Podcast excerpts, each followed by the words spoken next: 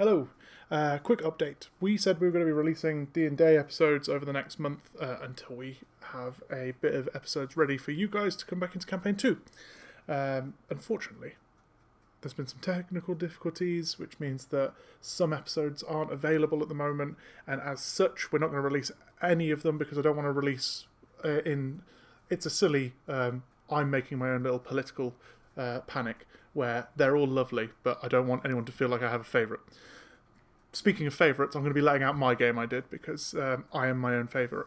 Um, we're going to be releasing the prequel episode of campaign 2 which was my game in d&day it's the third game out of the three and um, it everything that happens in it directly ties into the main campaign of campaign 2 uh, so you'll hear those over the next two weeks you'll be hearing part the first part of that after this little announcement thing following that um, we're going to do a fun little thing that i've been writing over the last few months um, in something that the players don't know about so if they don't listen to the episodes, they're none the wiser. If they do listen to the episodes, they're probably going to start writing these notes down, and there's going to be a little level of metagaming. But we're going to um, let out what's been happening in the background whilst they've been running around in Nomadia, playing around with Tom Welsh and uh, all the things that have been happening in Crendel. You're going to find out what's happening on the bad guy side of things. So it could be played out with some character stuff with one or two of our ladies uh, being characters in like a one shot. It could be uh, read in like a, a played out kind of character in the world telling the hero's story sort of thing. There's many options that could follow. Um, currently, it's going with that latter option, but there are options that I've got available, which you know I'll work out once the recording things have happened, and you'll hear it all as if nothing has ever been queried at all, because that's the job of my sound design team known as Steve. Anyway, uh, so yes, next few weeks you'll be hearing that. We'll finish all of these with a quick roundup of what happened over the last few episodes of Campaign 2. So the week after that episode will be the return to Campaign 2. You know where we are, we know where we are. Everybody's happy. Bob's your uncle. Anyway, thank you very much for listening. Please go and give your love to Bingle Bang Bang, who should be, as we speak, enjoying the uh, the joys of married life. And um, we'll see you on the other side. Bye.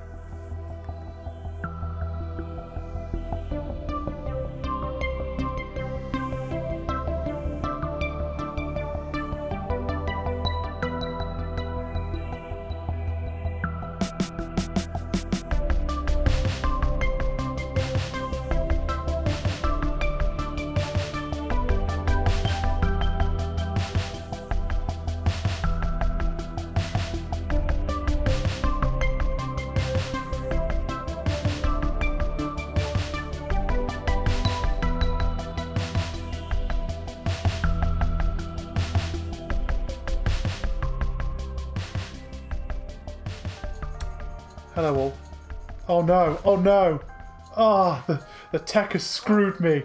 Um, so I just need to quickly fix Liam. I'm going to fix Liam whilst we say hi. Hello, everyone. Welcome back to the stream.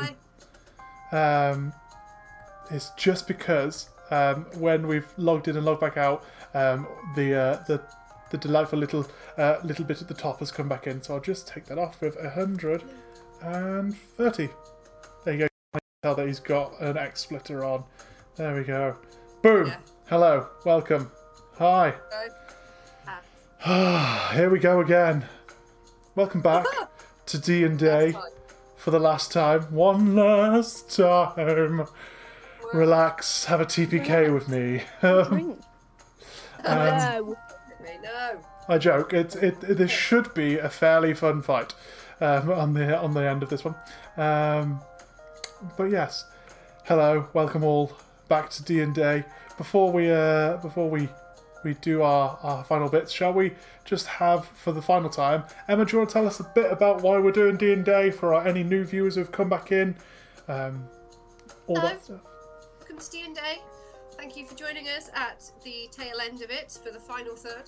Um, D and Day is a uh, was a crazy idea that I had. Um, trying to raise money for a hospice in Leicester um, that looked after my dad last year before he passed away, and I had this crazy idea of doing 24 hours Dungeons and Dragons, and I asked these lovely people in our podcast if they would like to be involved.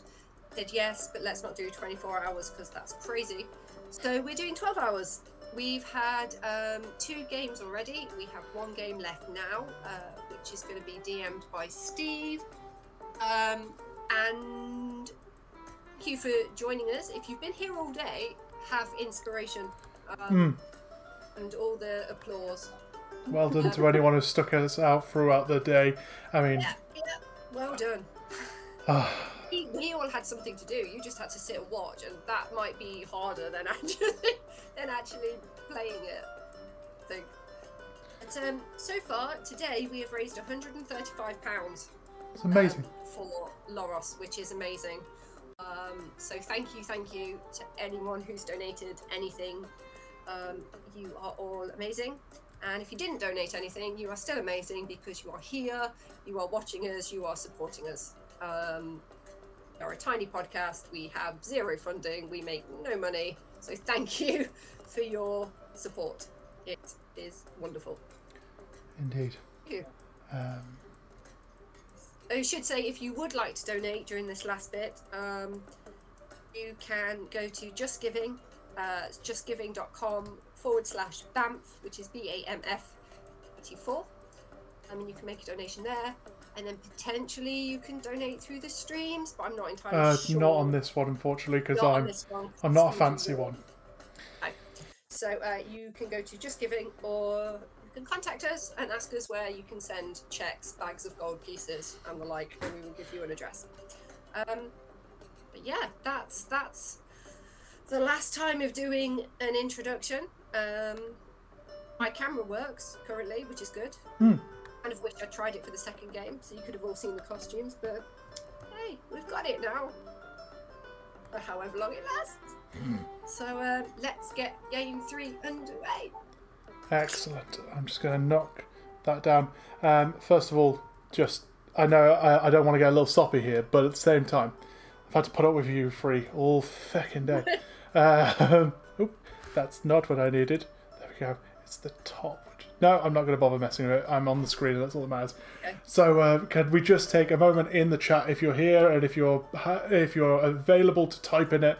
We just take a moment to applaud these three for the awesomeness they have had to deal with all day. We've had Liam run an entire game on D100 rolls and tables of his own concoction, in fairness, but at the same time, chaos. kind of chaos I love. Oh, done. Um, Chaos is great. We have Emma, who had to run her first game ever, and also had to have at least me at the table, who's an asshole. I won't speak on the other two's playing abilities, but I'm an asshole player. That was quite lovely. Um, and then also, uh, as you can see down below uh, on the stream for me, just below me, you can now see the third. Uh, the third time we've had a special guest on because Jade apparently has the ability to polymorph into anyone throughout the entire day. With 15 minutes g- game time, she, she's managed to go, Yes, now I am this character. Now I am this. Like, don't question her abilities. Um, just know that she's probably paid a price for it and has another level in Warlock after this. Anyway, Yeah, Ah. that's probably accurate. Yeah. but yes, um, so pretty. I've seen you for the first time. So pretty. so well done everyone for your uh, for your madness. Um, and each of them in their own realm have done amazing things. So, if you have the ability to, to support the, this madness with uh, some more donations, please by all means do. But also stick around if you just want to watch it because it's almost just as lovely just having someone to listen to this wacky stuff than having to stick a couple of bob on it as well. And trash talk us in the comments because it's actually yeah. quite amusing. Yes, I have loved every moment of uh, being trash talked. Um, so, let's get this madness underway. Liam's already in character. Yep. oh, I mean, I am currently doing my final legs of uh, advertising, making sure that all of the things are in all of the places. I'm Um, just doing one thing. I'm going to let these. like Just uh, uh, suddenly, everyone puts this. Be very careful what you wish for. Uh oh. um, but yes. Um, it is at this point, whilst everyone just sorts out their last little bits, that I tell you that this uh, game, if you are interested in our podcast and you want to follow us on 16 Camera Keeps, you can see the uh, right at the bottom. You can see our uh, our gear for Twitter and Instagram and YouTube. We're a weekly podcast that goes out every Wednesday afternoon. And this game is going to act as a precursor. No. So everything Ooh, that happens terrifying. tonight has direct effect onto campaign two. Okay. Excellent. Uh, Campaign oh, two? And, uh, uh, Jake just missed that. Uh, so everything that happens tonight is a precursor to campaign two.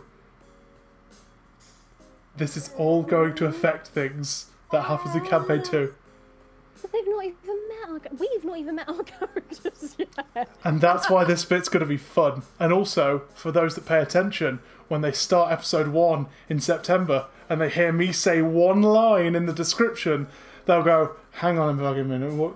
That was the we were there for that. Oh, um, and also you'll the the BBEG will be in the room from the off. Um, Good. Super. It's me. It's not me. it is you. Um, Hard it's whoever survives out of the battle royale that is you free. That's the only time we would ever see Varduin smile. yeah.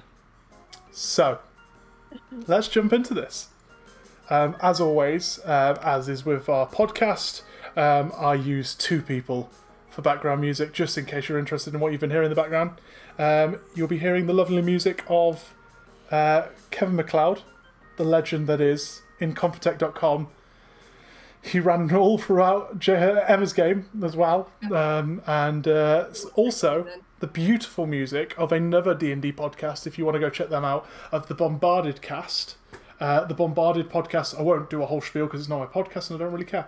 But also, it's a band of musicians who are in an actual band playing D and D together. Their bassist, I think it is, is the DM, and they write actual songs off dice rolls and stuff mid game that they then have to perform to co- complete a part of the game. And it's it's a wonderful listen if you want to go listen to them after this game. To this. Don't go Stay, sit down. Please. Don't go now. Please. Uh, in fact, if you've got the internet, if you download their first episodes, it should be done by the time we're finished. Anyway, so I'm going to start now. Is everybody sitting comfortably? Hmm. Oh, very much so. Good. So, welcome to the curse of the golden Kraken. Oh, the, the curse of the golden kraken. So, we start our game in Waterdeep. It is a dismal morning with rain crashing down across the streets and buildings of the famed capital of the Sword Coast. It is overcast, it is cold, it is windy, it is miserable and across the wharf district and the actual harbour itself of Waterdeep,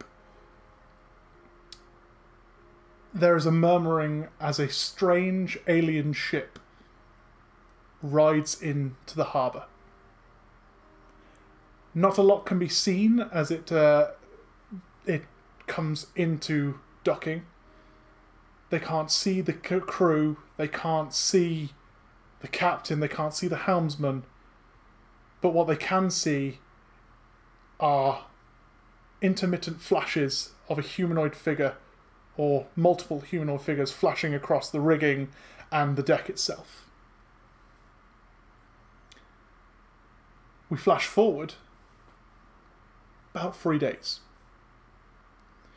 As our three players that we'll be meeting shortly arrive in a very overcast and dull afternoon.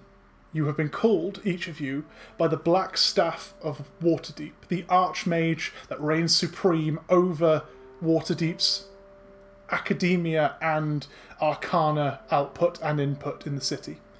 She is a formidable person and a formidable member of the Lords of Waterdeep. She's a terrifying chess player. as each of you walk in a overly long, welcoming room of opulent red rugs, dark varnished wooden tables, as sconces and torches across the walls light in a very creepily but moody setting of the Blackstaff's manor. Who would our narrative camera pick up in their sights? If we'd like to introduce each of our characters, you're welcome to go in any order you like.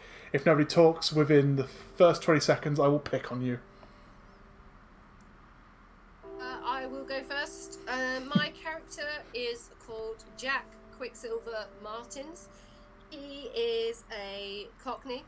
Um, he is a variant tiefling. So, um, variant tiefling paladin. I have dark blue skin that Emma did not do makeup for. Dark blue skin, smells a little bit of brimstone and sulfur. I cast no shadow, no reflection, and I have extremely sharp teeth. And in a former life, I was a cartographer and archaeologist. So I, I do lots of history stuff. Um, although hilariously, oh no, my scores do reflect that. I just thought my scores were like really crap for history. No, they're all right. So um, yes, that is me. Somebody else go. You'll see a very um overdressed human, variant human, but human nonetheless. Very fair skin. Some would say almost white as snow, and hair as black as a raven. um, lips as red as an apple that may be poisonous at some point. Um, I go by the name of Blanche Snowforge uh, because I do not want to get struck ba- down by the uh, by the mean old mouse in the sky, uh, especially as an ex-employee. Uh, but yes, um, variant human, uh, bard druid Ooh. of multi-classed. So, um, so that I felt I could do this character justice. Love it. and finally, and most certainly knowing the character, not least, never say that about royalty. Exactly. Hi. Um, so, although my hair doesn't reflect it, um, shock white hair, uh, beautiful necrotized face, um, a high elf of the highest regard, uh, king. Or crown's blade. Of Myth Drannor. Is Varduin Salutar, who is a necromancer and fighter. He's the kind of wizard that Gandalf wishes he was. And even if the rest of his companions here today die, they will live on in his glorious undead army. Oh, oh Odd. I don't like that. the things I created by letting him have James Mithranor. loves Blanche does not. Yeah. Did you ask our permission before you just invite us to your undead army? A king needs no permission. Just briefly, before we jump into this, um, Varduin has been played before in our group, in our first campaign where we played Tomb of Annihilation and went into a homebrew game where Liam very politely asked me a question of, I want to end the game feigning my death, and and I basically made him a king because I didn't see the message in time, even though he told me several times beforehand. Yeah. Uh, But he's now got the crown's And blade. now I'm going to make it everyone's problem. and now he's going to punish me for this. um, Um, while you were chatting, did you see the comment? no. Mm-hmm. I, you died. It's glorious. You're mine now. Okay, Jesus thanks, bye. Christ, I go away for a nap Oh, yes. and now Snow White is chatting away with a young Neville Chamberlain. Who is that who put that in the comments? That is the beautiful Uh, Zagreus Black. Zagreus Black. Yay! a darling, a wonder, and just a perfect human being. Um, if you want to go watch his streams when he does his redemption stuff, and just eh, it's like Bob Ross, nice goldfish. beautiful. Um, anyway, enough of advertising other Right. people's stuff. Let's jump into this. So, you guys have been walking up what feels like at least ten minutes, and you're not sure if she has. Well, actually, one or two of you being quite high arcane spellcasters would probably recognise someone has deliberately stretched time in this corridor, so it feels like walking longer. As you walk up, and you can see in the distance, sitting on the uh, on this kind of regal throne at the end of the room, a very aged but dominating figure. Black, kind of uh, almost penny dreadful looking attire with the the folds and uh, different like extremities that don't seem to be needed, but also you couldn't imagine the dress without them. You can see these kind of like puffed shoulders. You can see a very beautifully carved uh, whalebone corset um, that sits against uh, the bodice of the Blackstaff of Waterdeep. Her eyes cleaving through the semi darkness of the room and almost boring into your very being as she looks upon you. Each of you in turn walk up, and as you get closer, you can see that normally to her right side would be her secretary, a very quiet and smarmy gentleman uh, who has a uh, kind of a very slimy persona as well as a very slimy just attire. He looks like the very definition of door to door insurance caller. Anyway, um, Are we talking like Wormtail? we're, we're talking yes, Wormtail. Um, the I can't remember the guy's name, but um, the the the, the advisor in um, Lord of the Rings to um, uh, the king of uh, oh god, you know when you've just had twelve hours of streaming. Wormtongue. There you go. Ah, There's been They're all worms. yeah everything with worms One and all secretly dragons. Um, anyway, um, but yes. Um, however, not standing in his place. Instead, you see very alien figure. Now, for all of the Sword Coast and each of your uh, traverses around it, you will be aware that there are anthropomorphic, animalistic creatures and races, such as tabaxis or the lizard folk. However, nobody's ever seen this humanoid badger folk that stands to the right of the black uh, the the black staff of Waterdeep. He wears formal attire. Um, looks to be wearing uh, like a heavy trench coat with the uh, the the shoulder kind of uh, go- coal cowl uh, hanging down as it cover gives extra cover in heavy rain. Uh, he smells as you get closer. For those that can smell it, of sea salt and of at least a good week's hard labour. As you come forward and come into ear range, the black staff clears her throat and slams her quarter staff or her her um, staff of power onto the uh, onto the side and exclaims to each of you, "Ah, and well met! I am glad the three of you were available at such short notice. Please do not allow me to uh, keep the wool over your eyes any longer, let me introduce you to the man of the hour, or indeed the man that has called you here through my own powers. This is Stanforth. Stanforth clears his throat and bows his head towards each of you very uh, kind of respectfully and also in that kind of same manner that you would expect um, a, a, a citizen would treat royalty to each of you, not knowing if this is fitting or not. The Black Staff continues. Stanforth here is a quartermaster on a ship known as the Aurora. It is a vessel that we have recently came into contact with, um, and apparently was originally named after further inspection the Golden Kraken.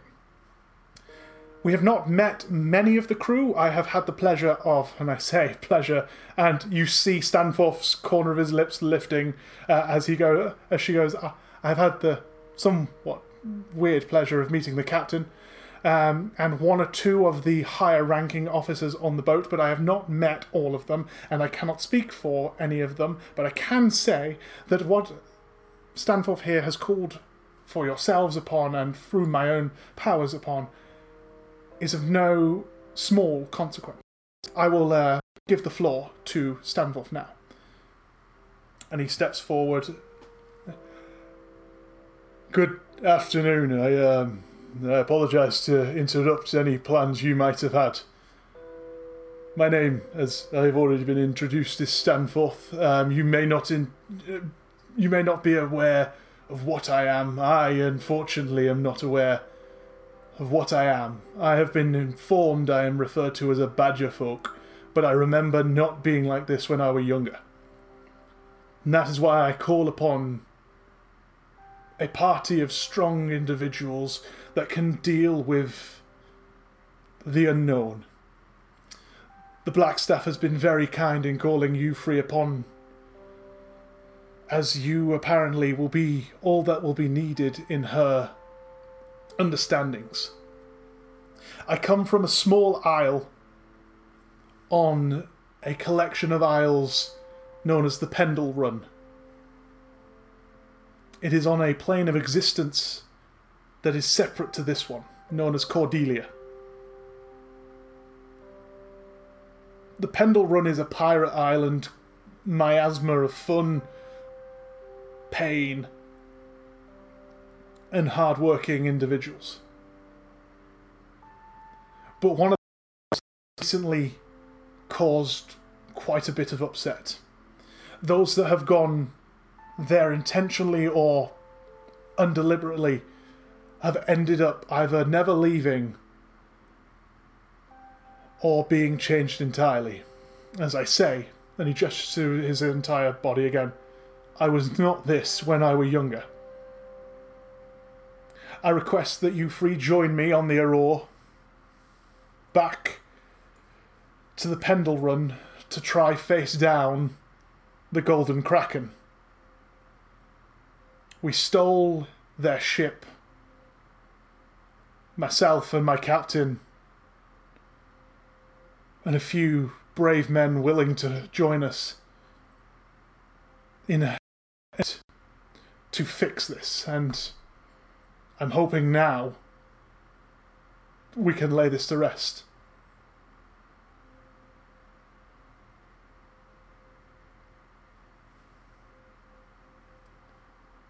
I'm happy to answer any questions you might have before heading off, and I can understand you may need things we set sail, but if you would meet me on the dock by the Aurora by sunset, we will away. And he bows again and steps back to where his original standing was. The black staff just kind of nods towards him and then turns to each of you and gestures as if opening the floor to debate. That's good to me. I'm in.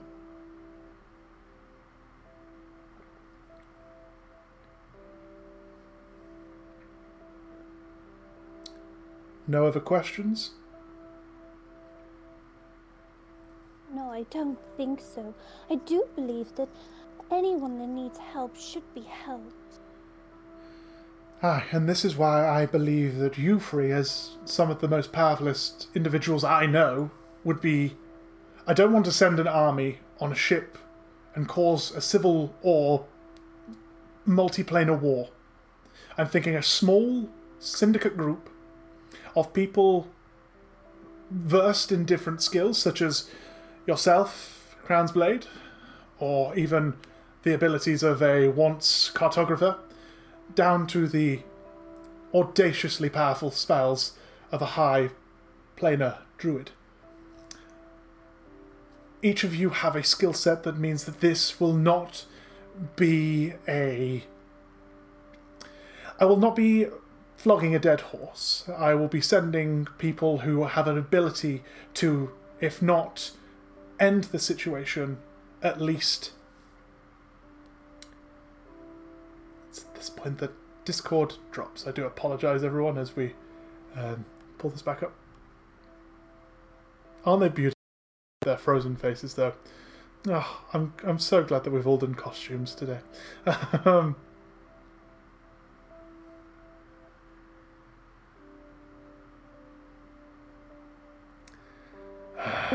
here we go. And we're back. Diddle diddle diddle diddle diddle. Apologies, guys. Um, right, uh, where where did I drop off Got for you. you lot? Flogging a dead Um, horse. Flogging a dead horse. Yep. Okay, I don't think I'm flogging a dead horse by sending the three of you in my stead or in in Army's stead, as you will each be able to, if not end the problem outright, you will be able to judge the situation and return with warning should it be needed.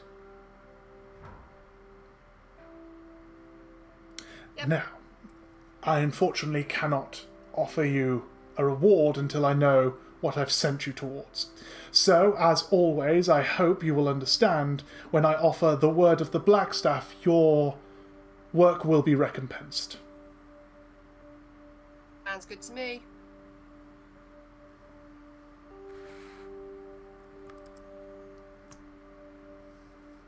I will allow you to peruse our armory if anything might be needed last minute. Um, obviously, you have the full um, the full spectrum of Waterdeep's commodities and uh, stockists of fine and materialistic goods. Uh, by all means, as Stanforth has said, we're not expecting you to leave until at least sundown. So if you need to prepare anything, by all means do. And she gets up and leaves out of a side door of the room. Stanforth starts to walk down the corridor, leaving you in place and allowing you to do what you would like.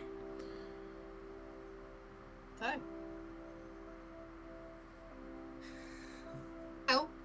And he makes a mental check over his inventory. I'm pretty much set for weapons.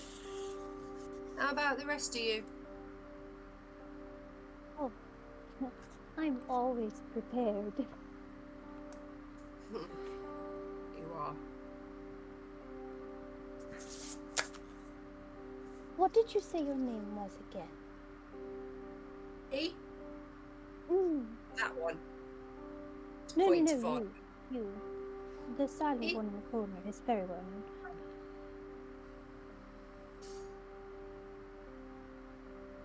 What was it, sorry?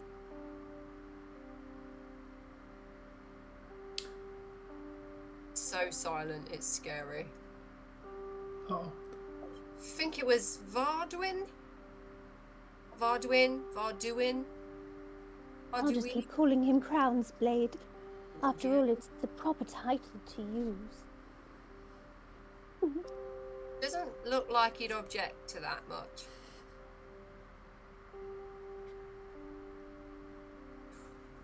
Oh my Right. gosh. What? Creepy, Look wasn't at it? how I feel about a smile coming from Varduin. Oh, Are we leaving yet? Yep. Yep. Uh, unless you got anything you want to get while you're here? Anything? And do, see, write about? Cast a spell on? I don't know. Wonderful, another talkative one. Oh, it's like that, is it? It's It gonna be a is fun like that, on board the yeah. ship, innit? I Oh, do that's have the a way it is. question for everyone. Can can you all whistle?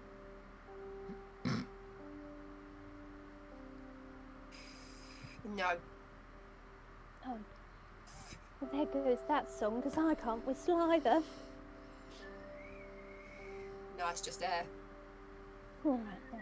So, with each of uh, your aff- your affairs set in order, um, as you have been given the afternoon to sort anything you might, you board the Aurora. The crew are an eclectic mix of anthropomorphic animals. The quartermaster, you've already met, the Badger folk, Stanforth. The cook is a cow like female uh, on her hind legs in a minotaur like fashion. Um, there are hedgehogs, crocodiles, lions. The captain, a heavily drunken orangutan by the name of Captain Jouvert Peanut, seems to pratfall from the rigging every time he gets up from his uh, from his afternoon nap. Um, everyone, as you spend your time across the ship, uh, seems to talk about how uh, the captain is unkillable. They've known him since they first met him on the Isles of the Pendle Run, um, and have heard stories about apparently that one time he was eaten by a Tarascan lived, but he doesn't go into it that much. Um, thank you, Liam, for this morning's game. You're welcome. Ah.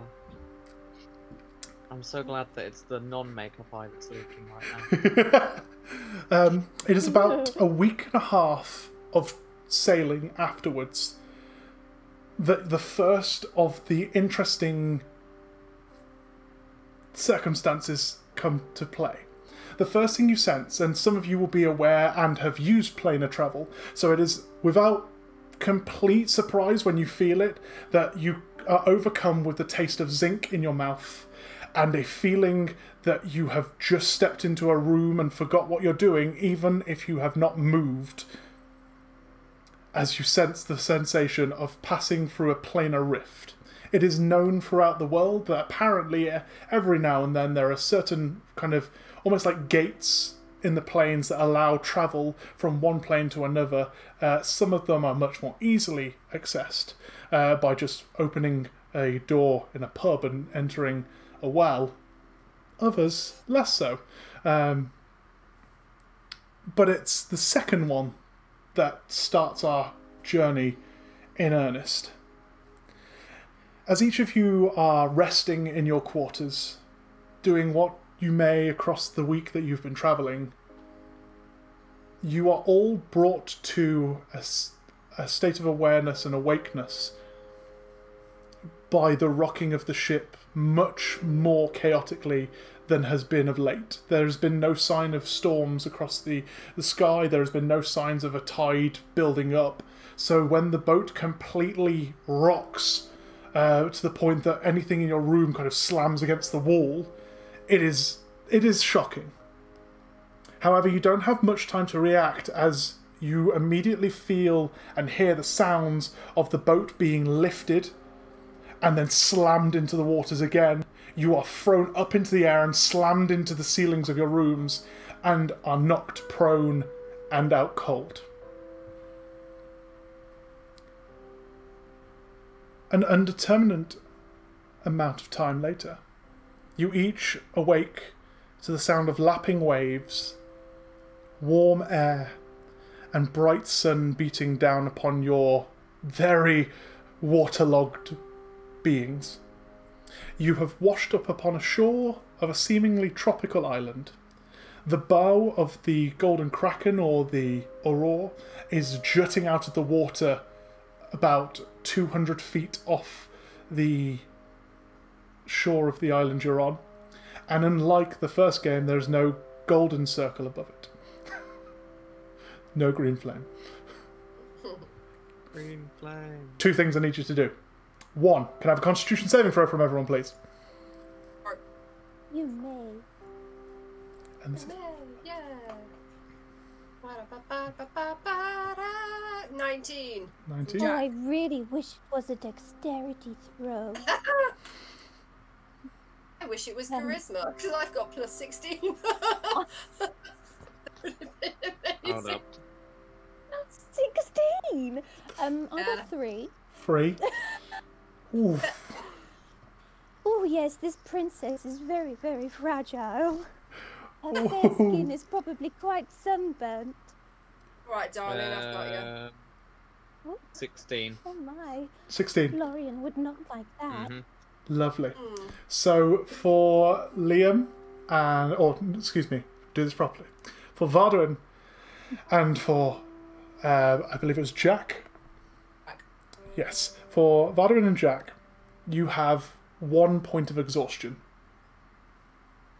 Point of exhaustion. For Blanche, you have two points of exhaustion. Points of exhaustion. Oh my. As the very nature of being thrown about, knocked unconscious, and then surviving a shipwreck and then being washed up on an island, your body feels beaten like no other time you have felt in your lives. It feels like you have you have gone 10 rounds with several boxers in a weird battle royale you never signed up for. Um, I'm going to ask for the next bit now and say, can I have a D100 roll from everyone, please? I do love a D100. Oh man, I haven't done enough of these today.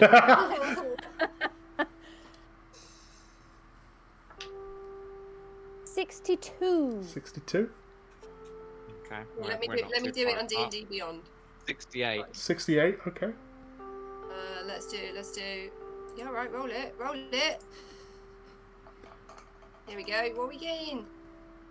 Seven. Sorry, Forty-seven. 47. Okay, um, excellent. You're all in the mid range that I wanted. So, um, I want you to look at your items on your character sheets, and um, two of them are disappearing, Okay. washed away in the seas. You can choose what they are. I won't force you to lose anything that you might want to keep specifically, but two of your items in your inventory are no longer there. Any specific sort of thing that it kind of has to be? Nope, it's just that uh, in the chaos of you being washed up on the shore and in the waterlog of you, uh, your body somehow coming out of the wreckage, you are uh, you have lost these items somehow um, in in the, the the kind of madness that it was. Uh, That is. do, do you need to know what they are? Nope, just Okay. for yourself. Put a line through them so you can't use them. So if I suddenly, let's just say, for example, one of them was a tinderbox, and I go, "Cool, you're in complete darkness," and you go, "I've got a tinderbox." Ah, fuck. Rather than going, Literally, literally taking stuff out my inventory now. That's fine. Um, excellent. Again, this is just a little bit of setup for the fact that you've just been washed up on an island um, with no idea where you are. Um, as for more description, now you come to. You can see, as I say, behind you, jutting out of the water, the bow of the Aurora. And you can also see, now getting up and taking in your surroundings, that this this golden uh, seashore stretches off in both directions for quite a distance, and you can also see off in the distance, past the shoreline, other small islands that seem to be uh, off in the distance. Um, it would be no small uh, jump of uh, leap of faith to understand that you are in the Pendle Run area that you had been aiming for. Um, but in the tree line, you can see a plume of smoke coming off in the distance, and you can see several jutting, kind of like mountainous peaks that poke out of the top of the tree line in odd fashions uh, around the tree line that you can see above, uh, ahead of you. Sorry. What would you like to do?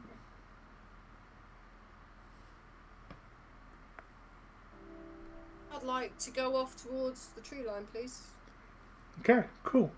Um, can you make a perception check as you start to get up and brush yourself down and head towards the tree line? That will be with disadvantage Yeah. because of the exhaustion. Yes. I think it's if you put your exhaustion on D and D Beyond, does it automatically do it? I don't know. Yeah, sorry, I don't use D and D Beyond that much. Because my my uh, walking speed is exactly the same, and it's meant to be halved. Yeah. That's a good point, isn't it? Yeah, mine's the same. Roll twice and take the lower. Um, no worries. Uh, I'll do disadvantage. Let me roll again. Five. Five. As you step closer, and you can hear the general sounds of what sounds like wildlife coming off uh, from the tree lines, but as you get closer, it's almost like you hear the tree line hold its breath. All the noises of the twittering birds and the cricking of beetles and little things just Well, that's bloody weird, isn't it? after you say that, you just hear this low, dry Step. Pulling my rapier out. Just like turning in circles. Is it? Show yourself. You can see no figures through the. Tr- they're not thick, dense tree lines, so you can see the spaces around the trees, and you can't see any creature near you. But it sounds like a hyena laughing. Are these trees you, they're, they're normal trees, right? Yeah, it, uh, for all intents and purposes, it's just a thick, luscious forest that's sat right smack bang on the edge of this island, and there's a small beach that is uh, kind of jutted up against the tree line. Okay. Well,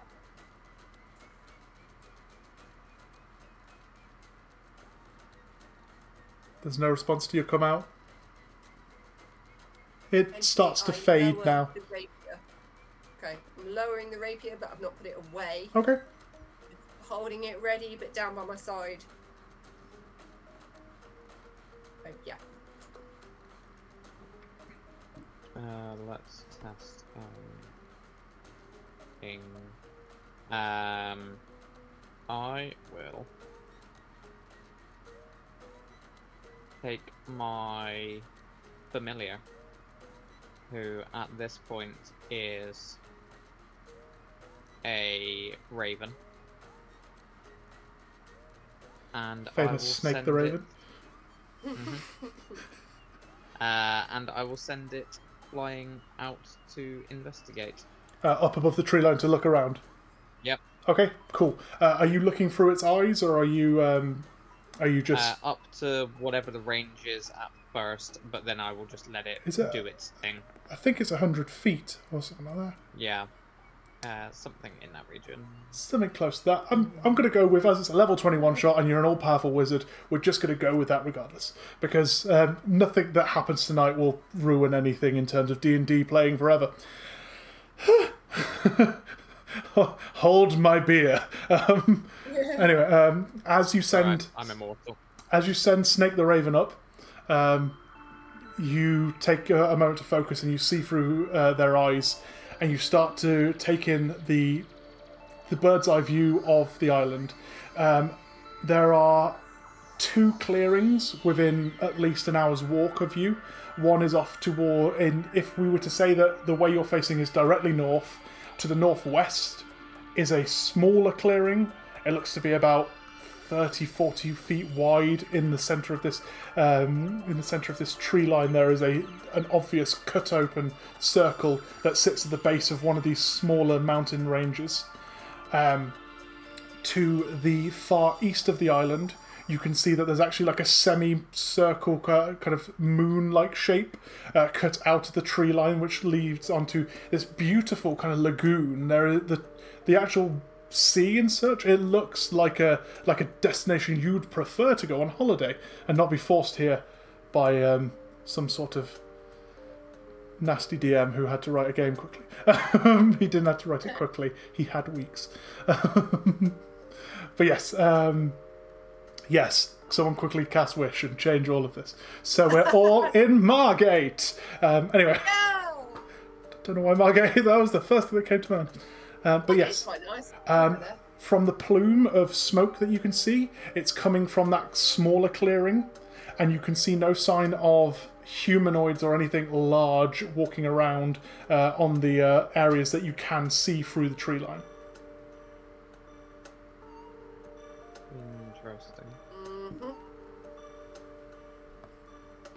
What you will also see as you're up in this area is the central um, mountain re- range is not a mountain; it's a volcano. Oh shit. It's gonna come into play later, innit? Potentially, don't know. There's Okay. alcohol in this coke. Obviously, for Twitch, we don't drink alcohol, so uh, don't know what you're on about. I mean, I'm actually not. This is just go- ah, good. well, Just- actually. Other brands are available. I love that Jim's still watching. Hello, Jim. I've just realised because I've just I've only just tuned into Twitch. So, Jim. Um, I'm assuming I'm still nowhere near them because I'm only allowed to walk.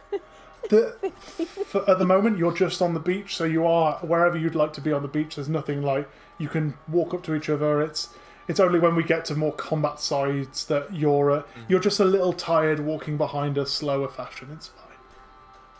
Maybe I should change my name to Aurora.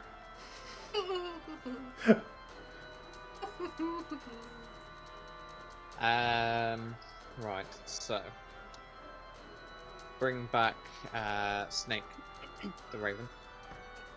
Um.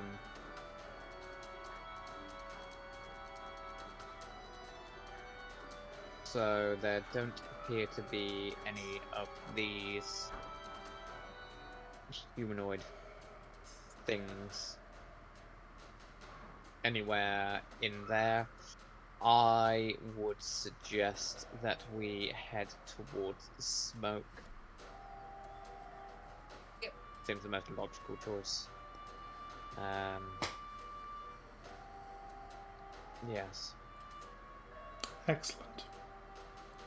As you head into the tree line, uh, you start to head in the direction that Varduin has uh, suggested, and the tree line is fairly natural in its uh, in its visage and the way like the way you're walking through. It feels like any other forest you've walked through. There's no like disconcerting things that happen as you walk through. However, you do notice um, as you walk through, for people who may not spend a lot of time in rainforests and other areas, they might be more city dwelling. There are actually almost species of frogs and uh, kind of fauna that start to appear as you travel through that seem to be unlike any you've seen on the Sword Coast. There are frogs that, as they uh, inhale and their their chins and their throat expand, and then they release a small bout of fire explodes out. There are bees that, as they go down, the tone of their of their wings hitting the air and uh, ma- making the noise actually drops in tone and goes up, and almost the, as the few of them together move, it's like listening to an orchestral piece moving across the the air. There are plants that seem to actually respond to the fact that you are near them, as uh, there are there's kind of this kind of orchid-like flower which has this beautiful kind of pinkish blue shade to it um, that bows towards you um, as as you come nearer and lets off this smell of almonds. Um, you have don't touch the almond. Cyanide. Don't touch the almond flower. Oh, you remember cyanide? I went for marzipan. I know which one I prefer. Picks up the bad. Yeah, flower and think eats it. that, That kind of that kind of makes sense with you. I mean, look at yes. Anyway. Well, I will just say, Do um, I know marzipan. oh, I know we're not supposed to be sidebarring much, but my my mum, who's never seen D and D, has just come into the room and is is watching over my shoulder as to what's going on. And the first hello, thing mum. Was laugh. We go, hello. Hellos. Whoever you are. That's Steve. That's Steve. I know. The one with the mustache. Um, anyway, so oh, we're looking at my laptop where I can only see me and Liam right now, so I don't know. Technology. what a beautiful face to see, and also Emma's. Um, anyway, um, Young Neville Chamberlain was what I got. anyway, Shot. so as you start to uh, walk into the tree line and you see all these weird creatures and the, this kind of weird um, soundscape starts to fill around you the sign of civilization starts to pick up ahead of you you can hear what sounds like drums this kind of low tribal kind of dum, dum, dum, dum, dum, dum, dum. you can hear the murmuring of a crowd and you can hear it's Jumanji as as Robin Williams is reanimated in the, and my heart breaks again um, because I won't accept the other Jumanji. Why did you waste all that money, Sony? Anyway, um, Oh, I kind of enjoy it if I don't accept that it's linked. anyway, Yeah, just think of it as a separate film. So, um, as you come closer and closer, you can hear the sound of murmuring. It sounds like a small crowd is building up. And what sounds like singing and almost like as you get closer and closer, but without getting too close, you can hear what sounds like people arguing. If you would like to stop and make a perception check of any uh, thing to try work that out, by all means, I'll let you. Um, Yeah. Please. please tell me if you have a specific want to be like a certain distance away from this grouping or Uh, no, I got a 17 for perception. I'm happy to be as close to them as you need me to be. okay Oh no, now I need to do some maths. uh, 32? F- f- fuck uh, the yeah 32! 30 level Are you 20 guys rolling these ones with disadvantage? I just got to be that Oh. person. No, that's a good point. I forgot disadvantage. Oh, Now well. I will. Okay. oh. Um, Well, then I'm is- sticking is with my Stephen first answer. okay? so Um, 17 and 21. 21 level 20 kids. Always one. Okay, Uh, 34 f- with I have plus disadvantage. 14. right. Yeah, plus 15. excellent. You're all really good. Well done. You could hear basic fucking thing. Anyway everyone take a round of applause. Uh, anyway uh, so as you get closer and i'm going to say because uh, you said to get as close as you want um, yeah. you can see now what looks like a very rudimentary and uh, kind of shorn out of uh, woods and bone and different kind of carved objects. You can see what looks to be an amphitheater, which has a cascade of different anthropomorphic animal, animalistic people in the auditorium area and five individuals that you can see on the opposite side. The conversation you can hear is the uh, the audience itself murmuring back and forth, and you can hear the closer audience members arguing over. I think he should be killed. Well, Al, I think actually we should put him forward into the volcano. Surely that would make Moreau happy. And then uh, it's just multiple iterations of that. You can hear different people just having conversation and argument over this person should be punished for something and how they would punish him. What you can see. Oh, Byron? I just want to clarify just one thing in terms of description. Yep. Did you just say that that thing was made of bone?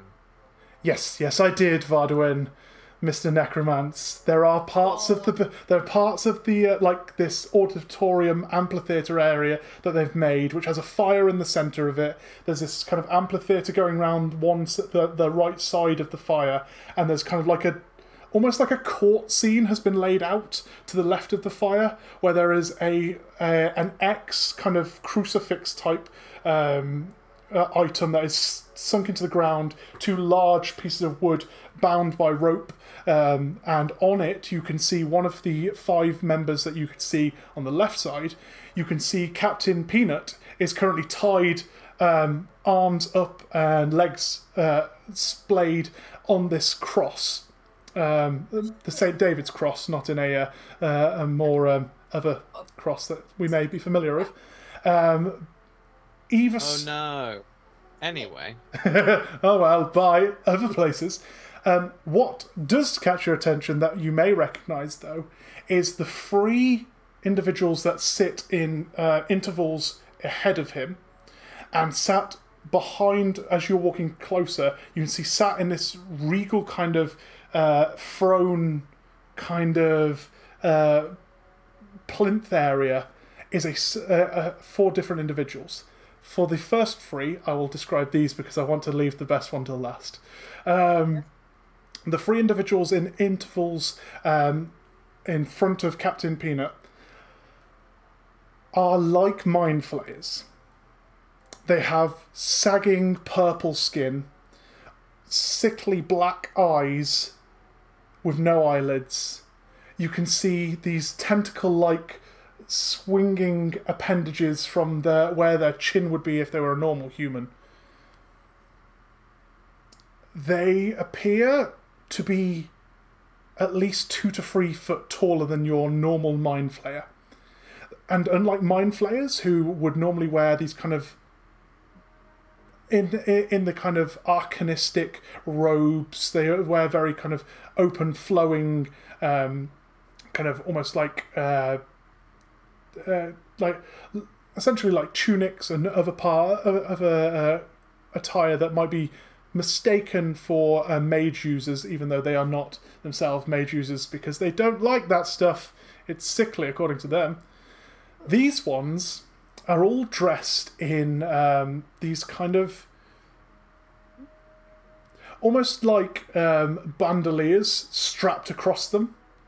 Um, and where there would normally be the bullets of a shotgun shell or uh, anything in these bandoliers, you can see inside them are fish and squirrels and rodents and different little things that seem to be in place specifically to identify each of them.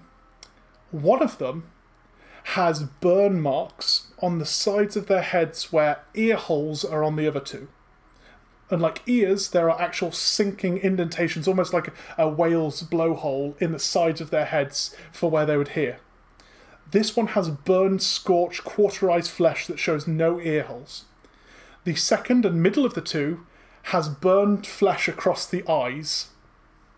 And you've probably guessed it already. The uh-huh. other one has its tentacles tied in a knot and the ends of it burnt to make a fleshy kind of like ball at the end of the tentacles.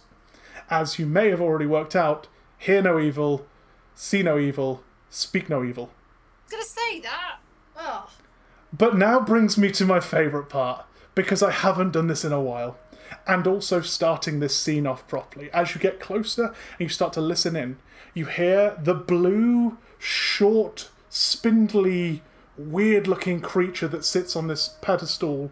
He has sickly, long, greenish toes uh, with toenails that look like they haven't been clipped in centuries. He has a very weird looking, like almost like a pillowcase wearing as a dress um, with holes cut out so his spindly little arms can reach out. And sticking out the top is this very large, almost. Un- it's it's not laws of physics have been ignored by this head being on this body as this large head with white sprouts of hair coming out the sides and out the top and a spindly goatee dropping down from his face as he stands up on his plinth and goes hello everybody! Welcome to the kangaroo course my name is Bupalo i will be your speaker for this evening. Oh god it's been a while. So so happy, so happy. Please, everybody look towards the disgusting fjord. I don't like him. And he gestures towards Captain Peanut. Um, please see the convicted. Convicted has been accused. You know what? This is very hard to understand. I can see some of the faces. And he clicks his jaw into place um, as it is normally un. It's dislocated normally, and apparently great pain putting it back in. But he, excuse me.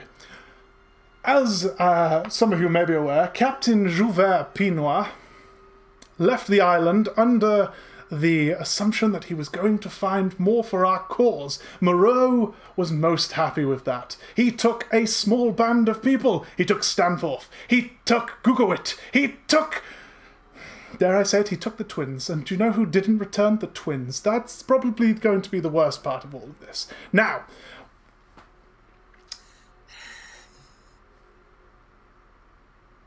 what do we think the punishment should be? And there is an uproar from the audience as they all start to shout ideas.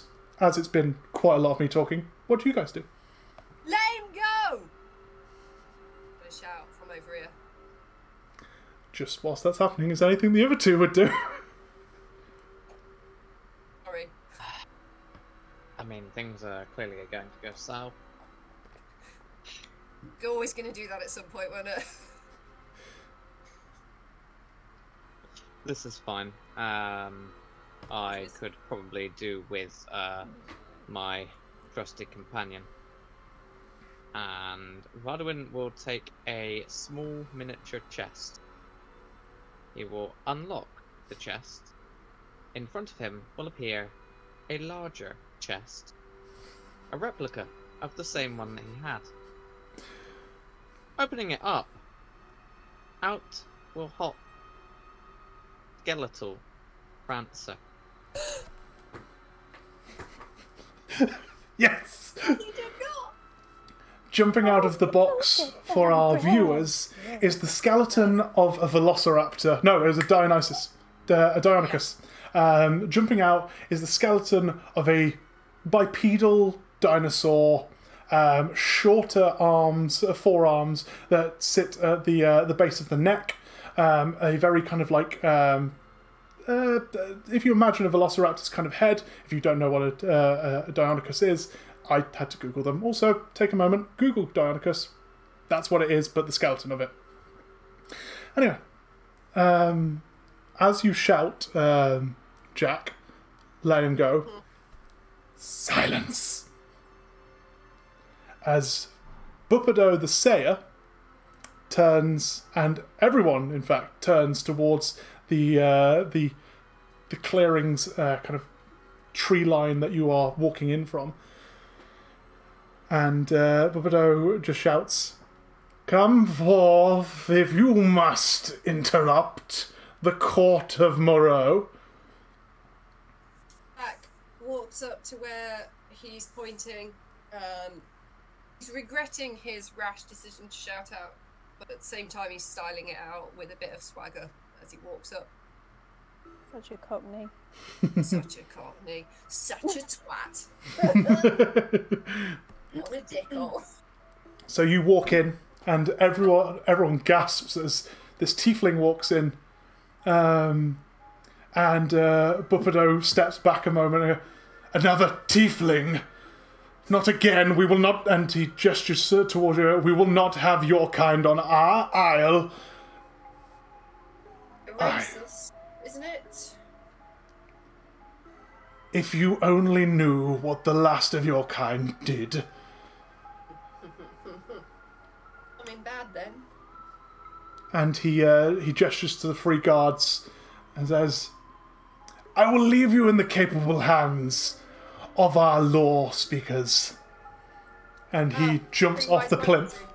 He just jumps off the plinth. He doesn't care what you're saying, and just starts walking off into the tree line behind him. Um, the audience, the audience sits again, uh, and almost like ready to watch what's about to happen. Um, and it's at this point, for the first time of our level 21 shot, I'm going to ask you all to roll initiative. An initiative. Do-do-do-do. Is this at a disadvantage? Uh, it is technically an ability check, yes, a uh, Yeah, so it should be. because it's a dexterity check. Um, I learned this the other day listening to a podcast and going, I've never ruled it like, oh, is it? Okay, sorry. the more you know. Um, Tea. Aw, I got a five on my first one. and I rolled it again and got twelve, so I'm going with the five. Um, I'm not going to complain because I rolled a 19 the second time. so So I'm going. To, that will be um, big. I'm I going to. like going last. I've always liked going last. I don't know why. Seven. Seven. Okay, apologies, won't be a moment. 25 in total. Right, so that was seven for Varduin, was that? Mm-hmm. Uh, 25 for Blanche. And sorry, what was Jack? Five. Five. Ah, level 20s don't roll so well in certain things. No, they don't. My initiative. Yeah, my initiative. With disadvantage. oh, yeah, I, Yeah, I'm aware. disadvantage, it's fine. So, my second roll wasn't great either. So I am going to. Uh, I've shared with you all in the chat on our Facebook uh, the uh, the the um, the link for our game on Owlbear Rodeo. If you would like to join us there, if you haven't already, um, I'm just placing you all slowly but surely onto the map. Uh, that's Varduin, so Varduin will be. I'm going to put you down that way, just because. Uh, to give the screen enough space and all that, because the joys of internet. yes. Maybe if I delete this download, so that'll give us a bit more space. Yes, perfect, perfect, perfect. And then finally, First level right. So, Say first because I know it's gonna get more. Gonna get harder. let's change the name. I was just gonna say, can I do a quick kind of like, there we go, and just put like in a. That'll be the audience. There we go. And then the plinth will be over there, and Guys, the I'm taking my moustache off because it itches my face terribly. right. Let me Oh. put Oh, I understand. Yeah, yeah, mustache is right? I. I mean, my whole head is itchy right now. Yeah. It's just tickling my nose. and I don't know what the glue is on the back, but it's just starting to itch me too much to keep on. Um, right, I'm going to move over to this screen, and I am hoping, if everything has gone to plan. Oh, it's slightly broken. Um, I've put our stream onto the map view for our viewers. Oh, look, he did it better than me. It's because I had chance to set it up over the two games. um, I just Mr. want. Fancy Pants with the bells and whistles. Sorry, are you going first, Fancy Pants, Um, or am I bells and whistles? No, apparently I am. um, right, I just want to change that one thing because that's going to bug me for the rest of existence. Um, I'm just going to set um, five to five. That should take that problem out of there. So apologies that it's a little. Um, it's a little squashed on the screen, but it's the best I can do at short notice. So uh, please take this as the scene um, for uh, for Blanche and for Varduin and for Prancer, who I'm about to quickly place down. Uh, you are in the tree line, so you're off screen at this point, but I've just placed you on the uh, the area there, so you have idea of where you are. Let's put Wonderful. let's put. I think that's probably the best sign for for. Uh, don't show any. I can see you moving things, uh, Mister Hand that is doing things on my hand. That's me. It's not you lot. Don't worry, I'm not shouting at you. But I'm like- trying not to spoil the end of the game because I've moved one of the tokens. Um, anyway, so um, if you can all see comfortably, as I say, the large red square to the right is the auditorium or the amphitheatre sitting area. The larger of the two to the left is Captain uh, Pinoir's uh, crucifix, and the seating of the uh, plinth where Bupido was uh, is the smaller square. The free Illithid uh, images you can see will be playing our uh, See No Evil, Hear No Evil, and Say No Evil. This uh, large square thing is just the fire in the centre, and I've placed Maha, Fra- uh, the Frank, uh, Jack here, and you guys over here as well. Um, and we will uh, we will go ahead and do some fighty fighties. Let me pop some fight music on. Oh man, I haven't done a level twenty since the pilot of AU, and I do not miss it. so, we start the round with Blanche Snowforge. You are, I would imagine, about twenty or so feet out of the tree line's edging. So you're about twenty. You're about um, uh, four squares off the screen to get you to where you are now. Um, if you would like to uh, continue with your plans. I mean, no, I, I say it so you have time to make one.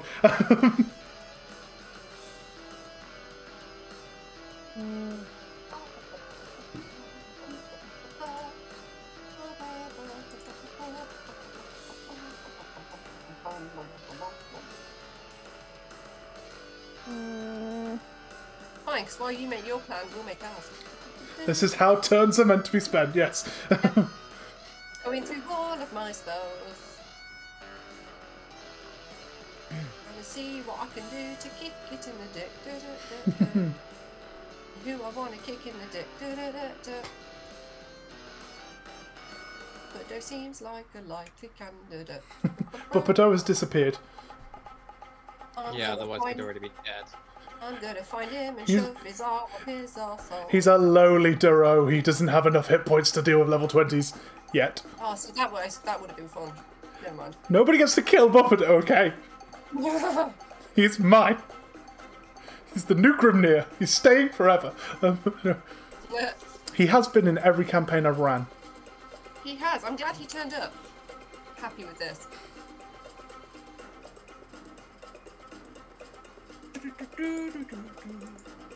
Oh yeah, I forgot that I can misty step. What are we doing, Blanche? Come on, Black. It's gonna be okay.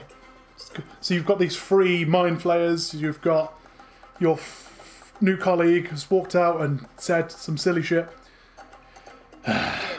Did. Say some chili, some chili shit. Some chilly shit. Yes, I remember saying some chilly shit. I'm Egyptian. Not Spanish, I'm Egyptian. Oh, in peace, Joe Connery. Um, I'm not going to do anything. Okay. You stand in the tree line, you take a moment, and you go, I'm going to see how this pans out. And just watch from afar. Well, I've not actually provoked any action Oh no, no, I get it. Um, because I've been silent. I'm very sleepy. so I'm actually I'm going to do the sensible thing. I'm actually not going to do anything brilliant. Um, right. until I need. So, um, with that, um, this brings us to Death, um, who is going to float forward um, in this very creepy fashion. Um, it seems to take no speed, it just floats very matter of factly um, from the central position towards Jack. Um, so. 30, 30, 10, 15, 20, 25 to get right in front of you. So it dashes towards you uh, to use half it, uh, double its speed, but it just floats further and further towards you. And as it does so, it just starts like almost um, gently caressing one of the squirrels on its bandolier. And you can see with this one that has the burnt holes over its ears, um, you can see that this one uh, just its tentacles start quivering and the eyes kind of raise as if it's grinning towards you. Um, but that will be its turn. Um, that brings us to Mute, uh, who is furthest back. Mute is going to just float 5, 10, 15, 20, 25, 30 um, out into the distance and closer towards the auditoriums, uh, kind of the seating area to the uh, the right of them. Um, he just floats um, over around the fire, keeping you all in, uh, or keeping at least uh, Jack in eye range um, or sight. Words, I can't do this today. Hasn't been great doing 12 hours of this? Anyone else really tired? No. Which brings us next to Varduin and Prancer.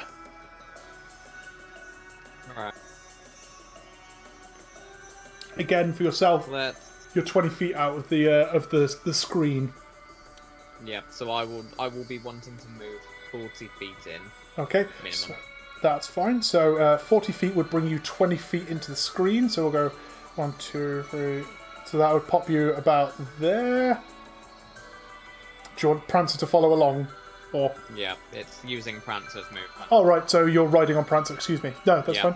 Um, That's, that's that's basically that's pretty much going to be the whole thing, isn't it? 'Cause it's going to be hopping on yeah, movement. Um, not a problem. So you ride in and you see these free mind flayer creatures um, that look, uh, as I say, all for all intents and purposes like mind flayers towards you, but they also uh, seem to be a little slightly kind of adapted. um, I'm just thinking bonus action a second. That's right.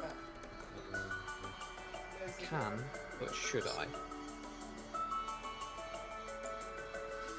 He never. He knew he could. It didn't mean he knew if he should.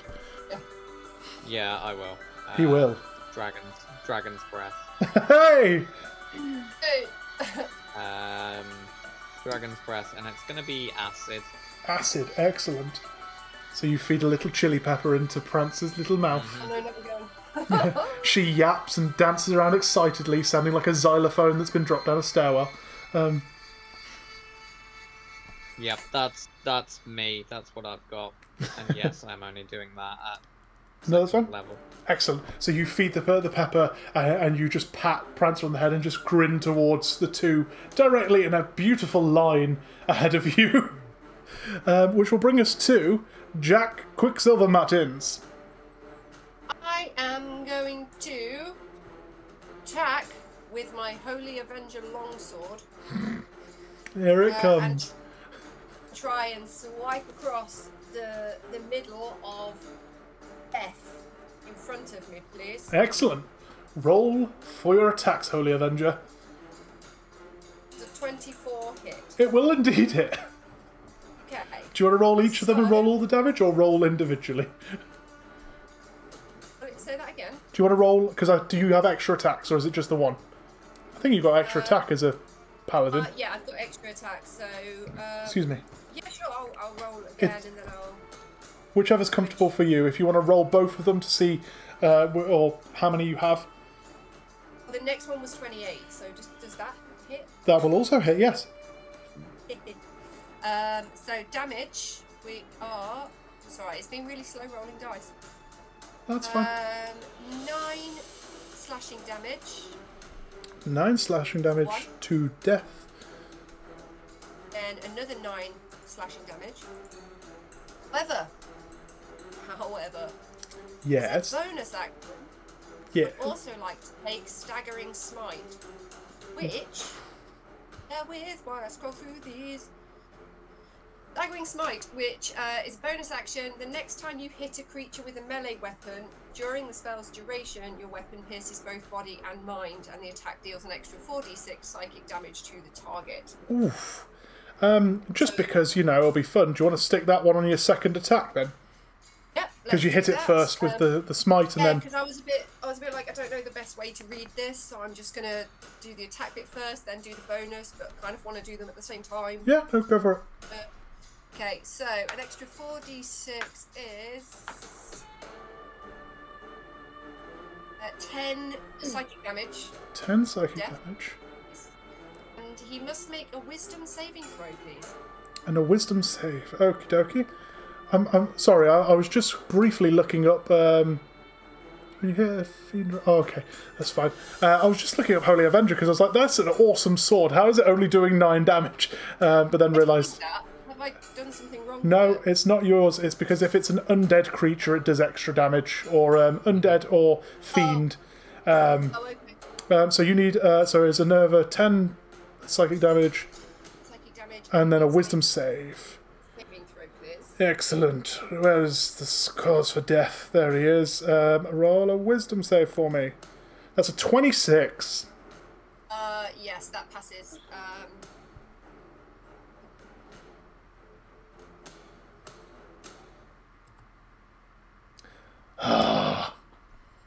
Freezes again. They just love Discord. Thank you everyone for sticking with us through this. Um, we've been uh, been surviving the internet as best we can for throughout this, but it's a it's a trial as always. Um, um, turn on camera. Apologies, you were just telling us about your uh, your wisdom save. Um, yeah, so because it failed the wisdom saving throw. It passed the wisdom save, didn't it? because it succeeded the wisdom saving Yeah. throw, sorry. Um, it's just the slashy damage and the psychic damage. It doesn't Excellent. get So you quickly pull your blade, cleaving ac- across the chest, sw- uh, almost knocking several of these small creatures in its bandoliers off, um, and uh, raking the blade across its body. Where you see, as the blade crosses it, um, it opens a gash across the flesh that's not covered, and as it as the blade leaves it, it then almost like um, a bit like when you drag. Um, uh, like a, a stick through water, it interrupts it, but then fills back in in a very delightful fashion. Um, anyway, um, it's it, it's going to be in a minute when I when I ask you to do some other bits. Um, anyway, is that all for you, Jack? That is both of my Excellent. attack and my bonus. That brings us to Blind, who is going to move 5, 10, 15, 20, 25, 30 to the fire and doesn't look at either of you, but just starts floating towards the fire as if somehow being able to see where, where they're going and just places their hands into the fire and there is a pulse of arcane energy. Um, can I have um, all of you, including Prancer, roll a. I think it'd be an. I think it's. Uh, uh, I, I've written this rule um, uh, weirdly, so I think the best one for it, um, and it's the one I've written for it, is an intelligence saving throw. Can I just say, Yep. it's important, um, the Holy Avenger um, has an aura of 30 feet, which means that friendly creatures have advantage on saving throws against spells and other magical effects. Nice. Just want to point that out. So if you're within 30 feet of me while I've got my sword out, good. sort of. Is anyone? Um, Um, no, I don't think Minute. so. no, get in my aura, bitches. Wait, what, what, what check did you just ask? Uh, intelligence saving throw. Thank you. Well, I would like to say that because I'm feeling so tired, um, I do believe that I only got four. Four. I got seven. Seven. I mean, I, I'd be surprised Uh. if this isn't like 50 from. No. whoa. it's saving throw, yeah. yep, please. It's only uh, 28. 28, nice. And for And Prancer, then please. Prancer, uh, that's probably not going to be that great. What is Prancer? What, what have you What have you got in terms of? Um... Okay, cool. Uh, that's a nine. Nine, okay. So everyone but Varduin. Oh, Varduin would take half of this in fairness, actually. So, um. Six, 10, 18, and roll one more. So 19, there we go. So everyone but Varduin takes 19 points of psychic damage. Varduin, you would be taking 9 points of psychic damage, um, including the free uh, uh, kind of mind flayer creatures take 9 points of damage uh, from this. Because they all failed as well. Um, Varduin, for you, nothing changes. You just have this weird blast of energy comes out of the fire. It kind of washes over you like a warm flush, um, and your mind sears for a moment, but then you just shake it off, uh, and you uh, kind of return to your normal, cool, calm demeanor. For everyone else, and I apologize to take this away from the one man who probably would appreciate this the most. You see everything around you kind of. It's almost like the arcane energy that explodes out of the fire brings a wash of change, is the best way to describe this. As almost like a, a rippling tide effect sprawls across the ground and washes over anything it covers, as you see everything around you and every person in front of you suddenly looks pixelated glitchy as if they are held in place and they're kind of like they're trying to hold the image there but then there's another image on another layer below them in the photoshop that is the current surroundings you're in um, but everything suddenly starts glitching out and you look like you're looking at a very battered old like vintage uh, vhs that has been played too many times and slightly warped. Everyone has this weird 8-bit kind of graphic to them um, which when you look at them again they look suddenly almost perfectly cgi'd and then again you look at them and there's this weird kind of like 90s computer game graphic of them where they're not pixelated but they're not perfectly kind of round either um, as uh, as um, as blind casts alter reality um, Yeah, of course it does. because this is something that sets up a campaign two. Um, he's not. It's not altered the reality of all of campaign two. It's just part of the reality that's in campaign two. Anyway, um, that is his turn. Uh, that brings us to Blanche. Blanche, you have not done anything to these creatures, but already you've been hit by a swath of uh, psychic damage. You have seen these creatures uh, just kind of very uh, menacingly move towards your colleagues. What would you like to do? I mean, they've just been so rude. I did nothing to hurt them, so I'm going to run forward as fast as I can, even though I'm so tired. Which Um, is 15 feet. 15 feet. So you, I'm going to give you, you're on the edge of the screen now. Like you literally just run up and almost collapsing with tiredness. You're like just at the edge of the clearing. The trees are now behind you. You are stood in the clearing. You can see this happening ahead of you. Um, is there anything you'd like to do in this moment?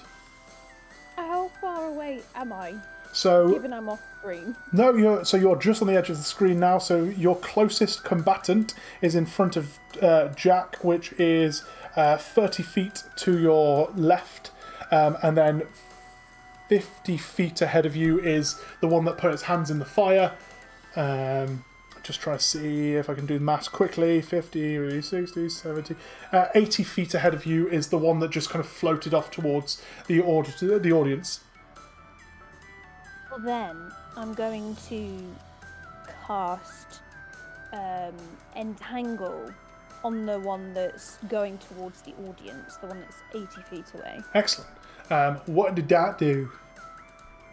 Uh, so, grasping weeds and vines sprout from the ground in a 20 foot square, starting from the point within range. Uh, so, him. Okay. Um, for the duration, the plants turn the ground in the area into difficult terrain, and any creature in the area must succeed a strength saving throw or be restrained.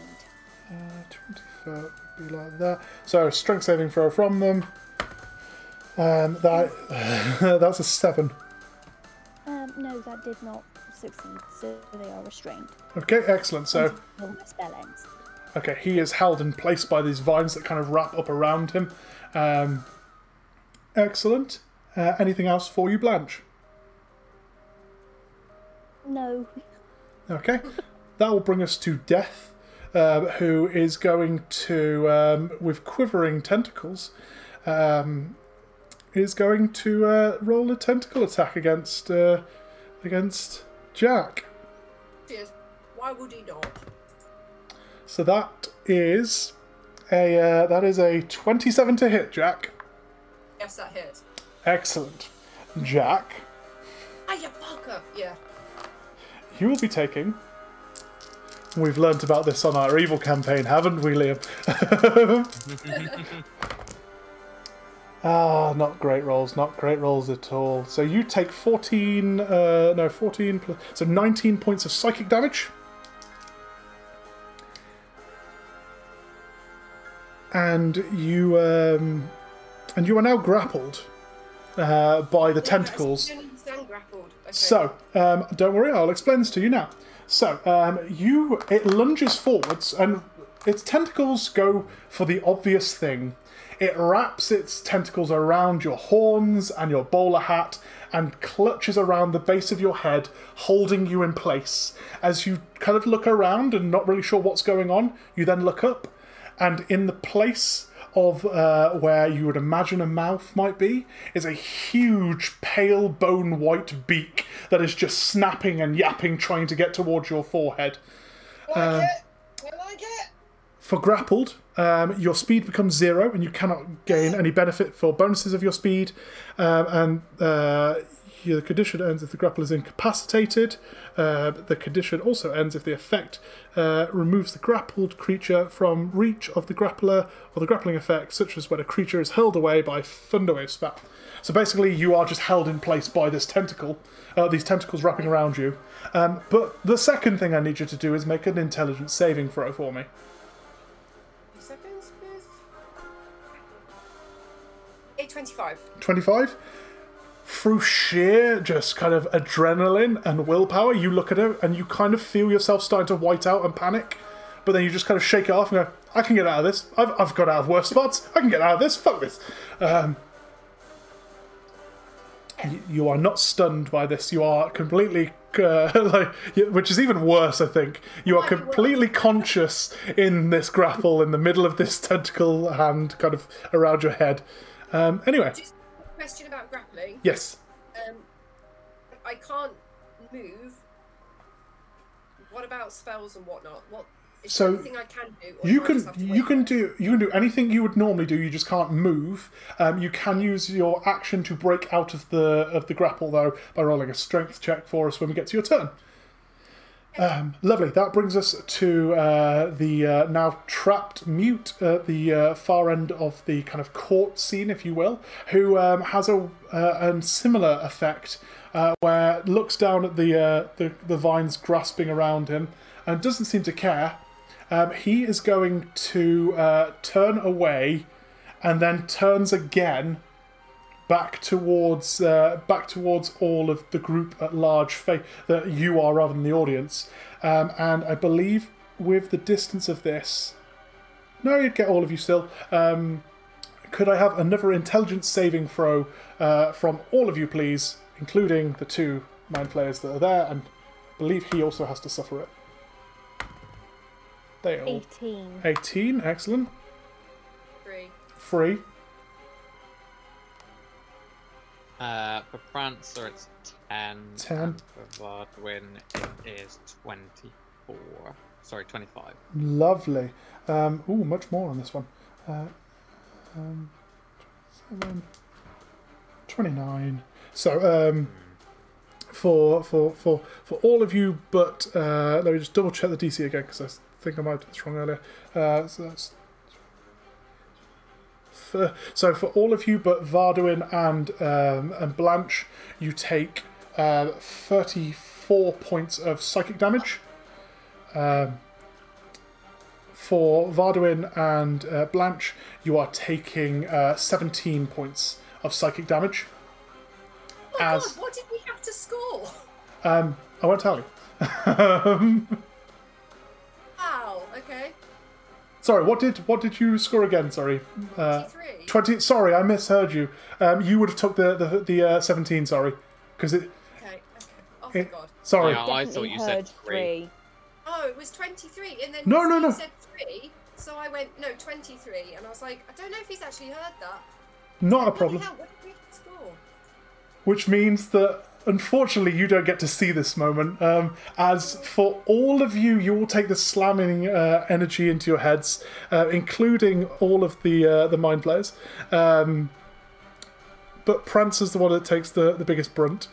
Um, but for the Mind Flayers and Prancer alone, and for our audience to see what would happen, time shifts again, or reality shifts again, and this time you're in a TV studio, and turning around is Michael Palin in the uh, the suit from uh, from the uh, the game show they do where they uh, where they're uh, blackmailing people. I think it's blackmail. I can't remember the name of the show or the sketch itself, but it's the one where it's like we have a photo of an MP in Westminster. Um, but he has the weird like cheetah tuxedo, the big kind of 80s cartoon hair, the little pencil mustache, holding a stick that's a microphone. But for some reason, his his chin has like this weird kind of wispy beard that hangs around with his cravat. You're not sure why. Maybe it's just the alter reality can't completely change reality.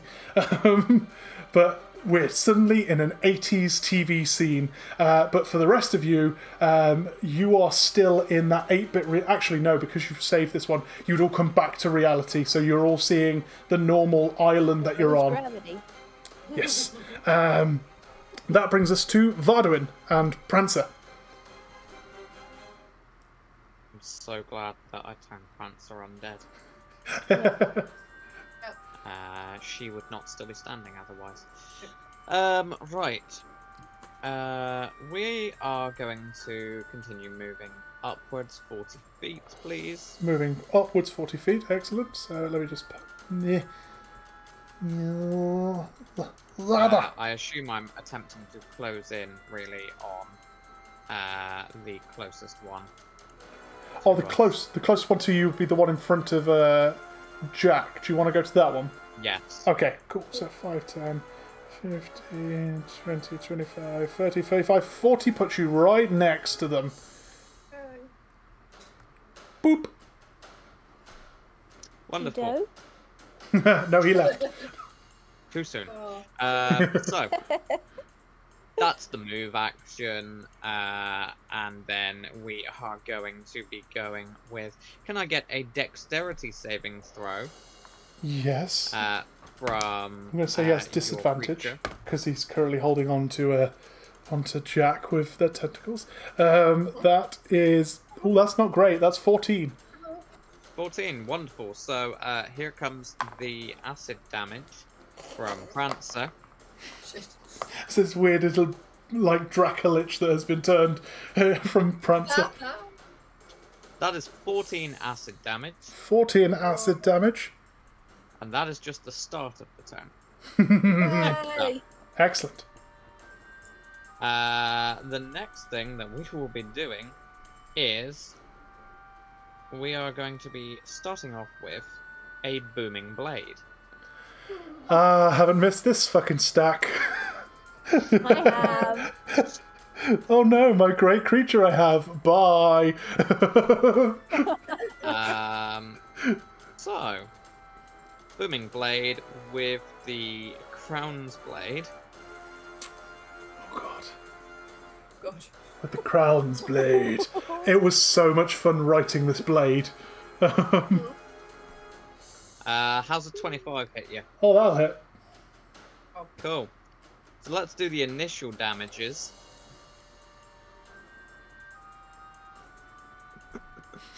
Uh, okay, Oh, right, no. so uh, we have got uh, 12 magical slashing damage, 12 magical slashing. and then after that it would be uh, uh,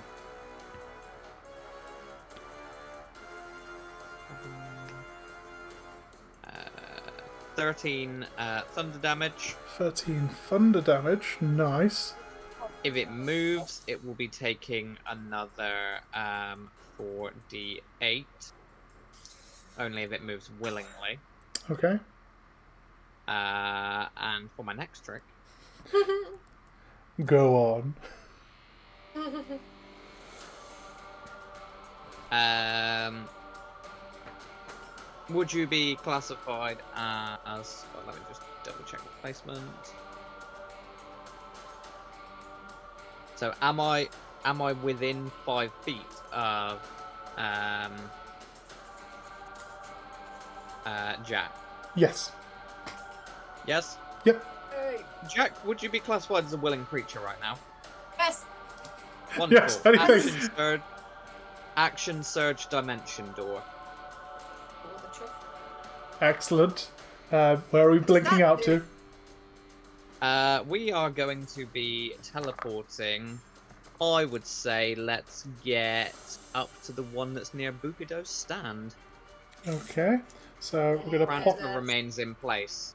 Okay, I'm gonna leave Prancer there. I'm gonna put you two next to them like that, but not in the square, because I imagine you'd be smart enough not to do that, being an intelligent uh, elf yourself.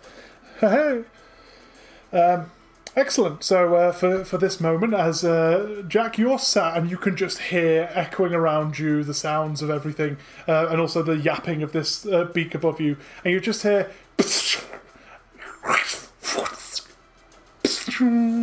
And on that last one, you blink out of existence and you open your eyes again, and you are now staring over the fire at the the uh, the mind flayer that was just grappling you with the uh, this um, skeletal dinosaur next to it. Uh, the other one with its hands still in the fire, and you are currently next to uh, this one that is currently wrapped up in uh, uh, in um, in excuse me as I words uh, in, in tangled. Um, lovely. Um, anything else for you, Master Varduin? Well, let's see. That was a move. That was an action. That was a second action. Uh, I do technically still have a bonus action. Do it. Uh, let's see, what have I got that I can bonus action?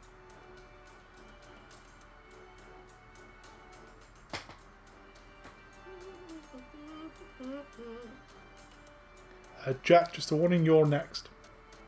Yep, that's fine. Ready. Uh, I think I am all spent for this one. No Anyway. worries. Not a problem. That brings us to Jack then. Um, so I've still got Holy Avenger in my hand. Yep. Um, which I'm going to cast Holy Weapon on it as a bonus action. Okay, Uh, what does that do? So, Holy Weapon, uh, let me just get that up so I can give you the exact wording. Um, it. Oh, there it is. Um, so you imbue a weapon you touch with holy power. Until the spell ends, it emits bright light in a 30 foot radius and dim light for an additional 30 feet. Any attacks made with it deal an extra 2d8 radiant damage on a hit. Okay, excellent. Then it says, as a bonus action on your turn, you can dismiss the spell and make more damage, but I'm using Holy Weapon as a bonus anyway. Okay, Um, so I should be able to do my two attacks, and one of them will get the special okay, cool. Who are we attacking? You're currently stood. Um, you've got this kind of like mossy vining area around uh, to your left, um, with this one next to you, um, which should have to move around towards. And you've got the one on the other side of the fire um, that is currently with its hands in the fire. I'd like to try and chop the head off the one that's closest to me, please. Okay, um, I believe because you'd have to get into the space to get in there, you'd have to throw a dexterity saving, no, a dexter- uh, strength saving throw against the entangle to move through it. That's very true. Is that right, Uh, uh, Blanche? Uh, sorry, let me pull it up again. Sorry. Um, I was looking at my next move. No, the understandable. Angle. Um, the ground in the area is difficult terrain. It's a 20 foot square starting from the beastie person. Yep. Um, and if you try and go into it, uh, creature in the area, when I cast the spell, Oh, when you cast it. saving throw. Okay, so, So no, um, no, that's it's fine. just difficult terrain. yeah, so that you're just having to trudge through the, the vines to try and get towards it, but you get there uh, with no problem because it, you're using your speed to get there. So roll your attacks. Okay, so first attack. This is without the holy weapon. That was rubbish. An eleven. That's not going to hit, is it? Uh, an eleven misses, unfortunately. Yeah. So um, let me just bring the holy weapon thingy up again, so I can add this on. Where? There it is. Um, so it adds 2d radiant damage on a hit. So my second hit at- attempt. uh, oh, fuck my life. Does a 12 hit? Unfortunately, a twelve doesn't hit either. Fuck's sake. Really cross now. Understandable. Yeah. Um, as the uh, as you swing the two blade, it, it's almost like using the vines to his advantage. The the mind flayer is just kind of swinging back and forth.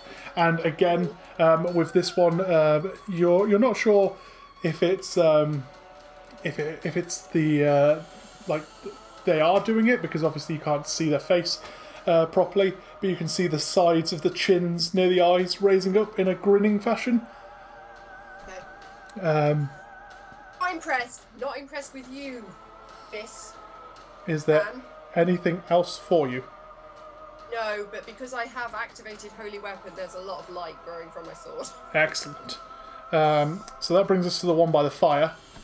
Um, and the fire, the, the one by the fire is going to uh, throw their hands up into the air in a kind of exclaiming way. And you just hear what languages does everyone speak? Just quickly. So many. Um, Abyssal, just- Common, Infernal, Telepathy. This Common, Infernal, telepathy. Okay. just common, draconic, and elvish. Okay. Celestial, common, druidic, and dwarvish. So No nobody's, undercommon. nobody speaks the one I'm doing then. I don't think. Sorry. What was uh, just again for me, Martins? What was yours? Um, Abyssal, Common, Infernal, Telepathy. That's the one uh, that I was missing. So for you, um, I think you recognise some of the words because it's close to abyssal, uh, but it shouts something along the lines, and you have already heard one of the words, which doesn't come across in the way that this language comes out.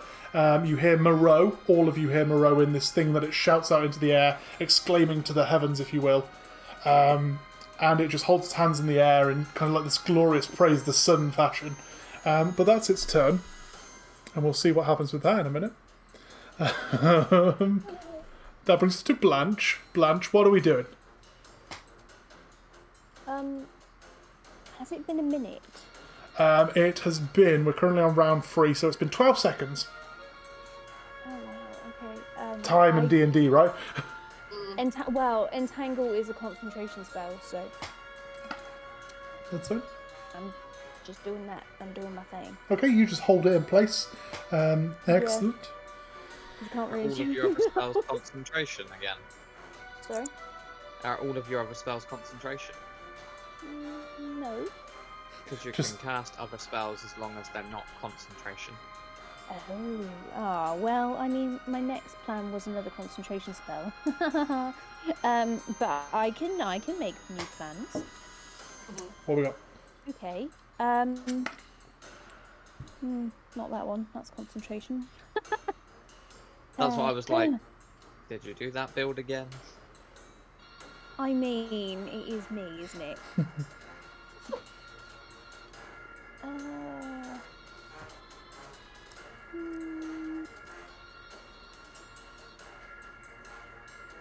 Hmm, no. Let's not do that. That would mess up everything for everyone.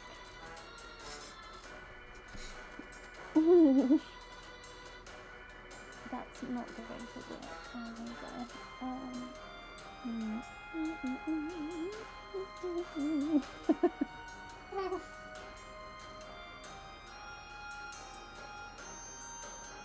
No. No. No. No. No. Everything useful is concentration. yes, is the answer to your question, Liam. Okay, that's fine. I Cool. was just checking. That No, brings. um, oh, go because the rest of it's all like Healy stuff, and I don't need to really do much of that at the moment. Not really, really. Okay. Um, that is going to bring us to Death, um, who is going to, um, being quite annoyed, um, turn around and points a, uh, a very gnarled finger in the direction of, um, of Varduin. Varduin. Uh. May I have an intelligence saving throw from you, please? Of course you can. I know you're, you're an intelligence man, so 29. 29. Cool. So you will be taking uh, 17 points of psychic damage. Mm-hmm. Um, but there is a moment for you, and I think it fits quite well that the wizard would do this. He turns and he clicks his fingers towards you, and there is no sign of an arcane bolt or anything that comes towards you. There is nothing that kind of shows what he's doing, but then immediately you recognize it as there is a searing shot across, almost like something has slashed a blade through your brain and it shakes and leaves such a searing pain that you take that full uh, damage of psychic damage there. However, you don't suffer the other part of the spell. However, just for you, my dear, because you're a very high level wizard, he did try to cast it on you. That thing that I like, he he he tried to cast it on. He he did just try to take the mind of the of the mind the mind guy. Um, The mind guy. eighth level spell. But it's okay because, you know, I got to cast Feeble Mind for once. And I never get to cast Feeble Mind. It's one of my favourite spells. Okay. I just also signed his death warrant.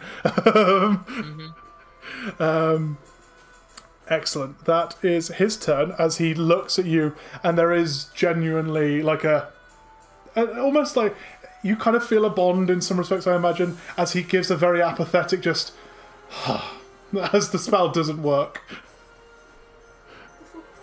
Um, that is his turn.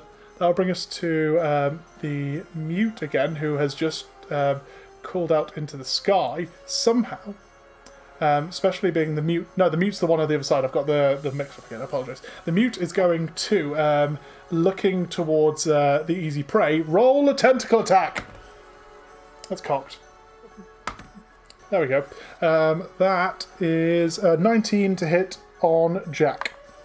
Yes, that hits. Do you want to roll an intelligence saving throw for me, please? For Yes. Stephen! What is with all the intelligence?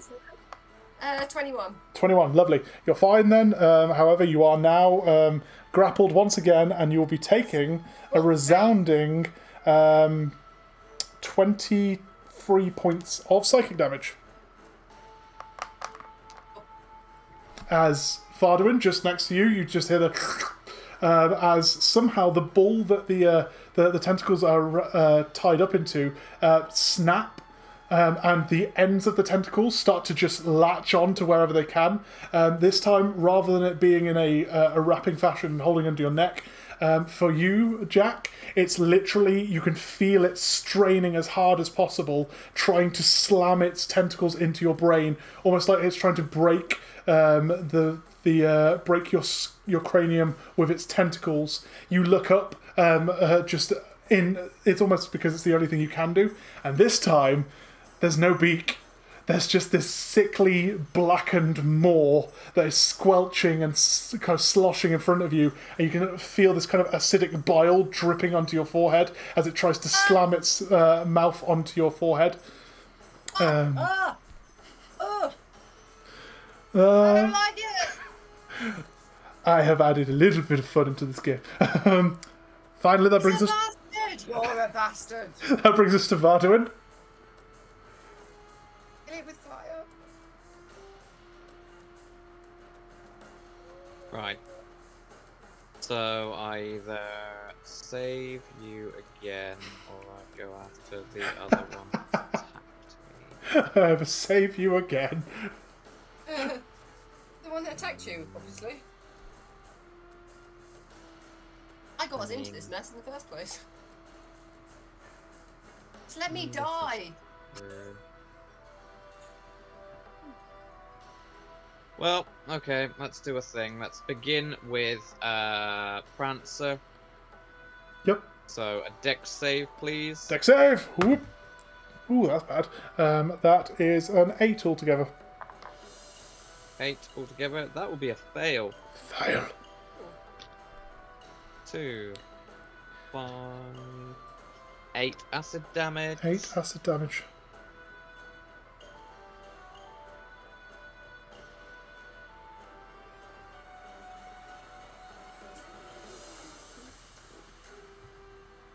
Really want to waste anything better on them. They are not the real threat. Oh, no. So, um, how uh, how much in range am I on it? Um, on the one that attacked you. Um, Yep. You are uh, 20, 30. 50 only need to be feet. Yeah, That's you good. 50 feet. Uh, wonderful. I will make a range spell attack with uh, firebolt Fireball, go for it. or chill touch. Ooh. Firebolt. It's not going to be able to regain anything. Uh, how's a thirty treat you? 30 hits. Uh, um, twenty-eight fire damage. 28 fire damage. Excellent. Um, and then bonus action, second wind. Nice. Um, as you uh, as you hit him with the uh, with the, the the firebolt, it slams into him, and you watch as th- the cinders burning into his chest slowly start to eviscerate over his body, and he just drops into a uh, pile of bones and ashes uh, on the floor in front of Prancer. Um, death is gone. Pray for the Billy Joel spell! Woo! We're done. Um, that brings us to Jack. Jack, And Same difference. You're locked in uh, a grapple. You can either uh, use your action to break out of it, or you can just do things and have zero speed. um, but can I still can I still be stabby, Yeah. or is it literally okay? Um, cool. Um, let's do let's do the usual Holy Avenger nonsense. Okay. Um, but as a bonus action this time, I want to cast Banishing Smite. Okay. Cool. Go for it. So let's do um, attack first. Is that does a 16 hit? 16 hits. Yes. 16 hits. So um, slashing damage for that first one is a five. Five slashing damage. Excellent. Then I will I will cast um, banishing smite Yep. What is banishing? time. Uh, I will talk you through banishing smite. Um, ah, does an 11 hit? Uh, Eleven doesn't hit, but you ca- You said you were casting banishing smite on the first one, didn't you? So Well, because it's a bonus action, I didn't know the best place to say that. you you I'd say it's on your first attack because you asked for it on that one. So you you still hit with the banishing. Tell us. Um, so, banishing smite. Um, so, uh, there's an extra 5d10 force damage. Ooh. Um, one, two, uh, three, four, five. Um, so there's an extra 29 force damage. Nice. And could you please tell me they are on 50 or below hit points? Um, they are below 50 hit points with that, yes. In which case they are banished to a different plane of existence from the one we are on. Um, so if the target is native to a different plane of existence than this one, target disappears, returning to its home plane. If they're native to the plane we're on, they vanish into a harmless demi-plane while they are incapacitated until the spell ends. And how long does the spell end? uh, last? Spell ends for one minute. Okay, cool. Um, lovely. Uh, anything else for you? No, that is both of my things, and I will shake myself off because now this thing is banished and I've got its sucky tentacles away from my face. Not a problem. So this brings us to um, this brings us to the end of combat because of one thing that happens here. I know there is one player still on the board, but this thing disappears at this point because of the following thing. So as you've all been uh, taking your time and you you saw this one place its hands into the um, place its hands into the fire, throw it up in the air, and shout something about uh, a Moreau. It then turns into a almost like a, a spiral of water and shoots up into the air above the fire itself.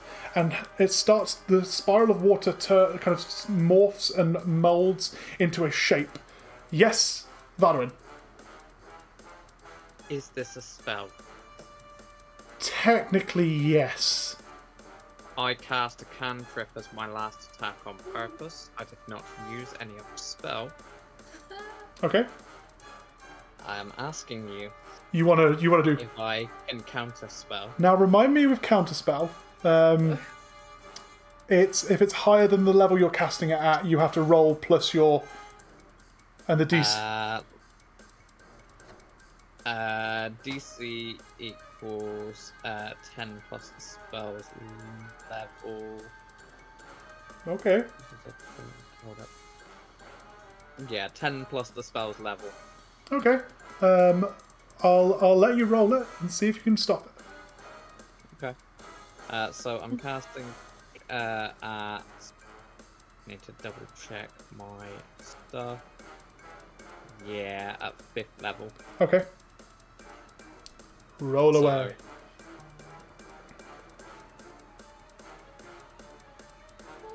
Let's just see.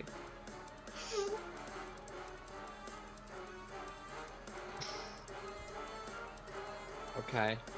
So it's an int thing, isn't it? Uh, yeah, it'd be add your intelligence modifier, I believe. Okay.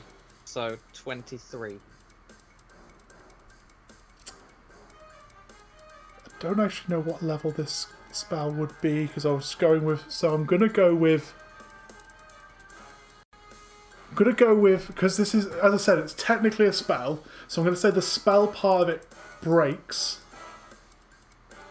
So this could be interesting. Um, as you uh, as you see this vaunt of water fly up into the center of the above the fire, Varduin just looks, clicks his fingers towards the uh, towards the ball of water, and a mind flayer's body drops out onto the fire and just squelches, and you watch as the flames just slowly start to lip around it, um, and this now not fully formed being, um, but actually this kind of like amorphous, watery kind of visage of what looks to be.